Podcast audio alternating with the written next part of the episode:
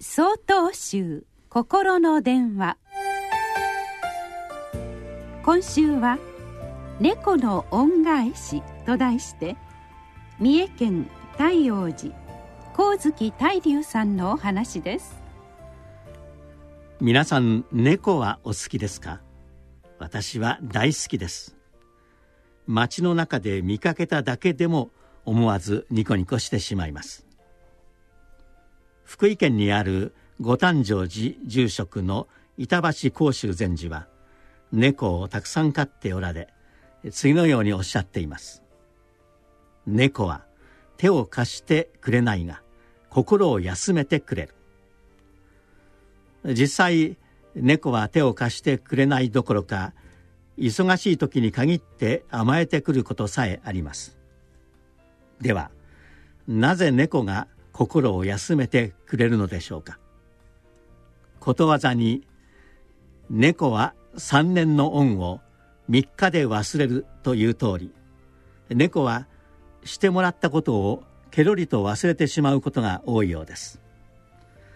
その上実に気まぐれで自分勝手です。しかしそれでも可愛いところが猫の良いところだと言えます。猫自身には私の心を休めてあげているという意識はないでしょう。ですから私も猫と付き合う際に心がけていることがあります。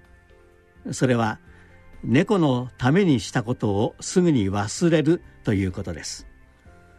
このお互いに見返りを求めない関係が実は猫からの恩返しなのではないでしょうか。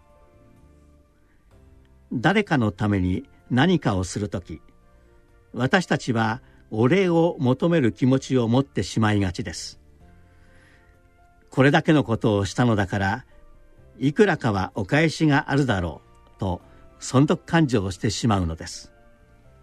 そしてこの気持ちが高じてあんなにしてあげたのにと思うようになりとうとう腹を立ててしまうことさえあります。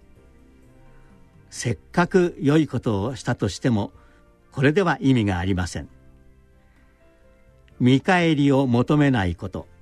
これこそが自分の心を休めてくれるのです。猫の寝そべる姿はそのことを教えてくれているように思います。